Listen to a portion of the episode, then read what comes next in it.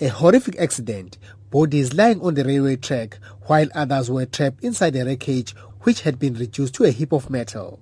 As the taxi wreckage touched down on the railway track, a speeding train also ran over it.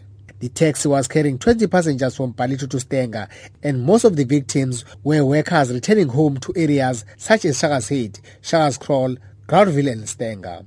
Although paramedics and traffic authorities were quick to respond, but it was little too late as people had already lost their lives. Paramedics, traffic police and the SAPS had their hands full looking for bodies through the dark. Spokesperson for the KZN Emergency and Medical Rescue Services, Robert Mackenzie, said the death toll has risen while others are still in hospital.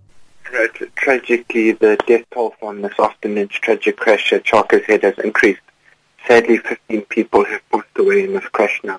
Uh, that means that five people have survived the crash. This is a very tragic incident and we'd like to send our condolences to the victims' families and loved ones.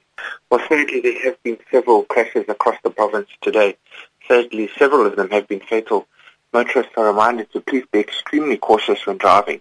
Um, some of the main points to remember are to not exceed the speed limit. Spokesperson for the KwaZulu-Natal Department of Transport, Kwanele Ncalane, says although it is early to tell what could be the cause of the horrific accident, but they don't rule out mechanical failure or speeding. Clearly, uh, reading from that number, it is clear that there was an overload on the truck, I mean on a taxi, uh, but obviously that is going to be subjected to thorough investigation.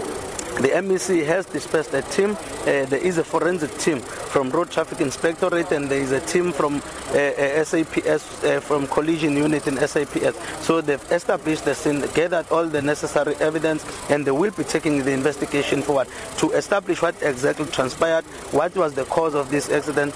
It's not the first time a similar accident involving a taxi and a train to happen on the same spot.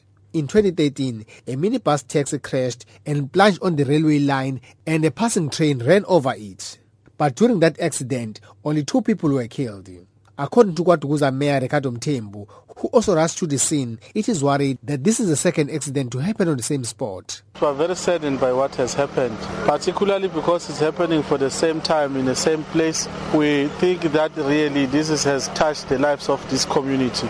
Meanwhile, families of the deceased are expected to identify the bodies today. I'm Vusi Makosini in Shaka's.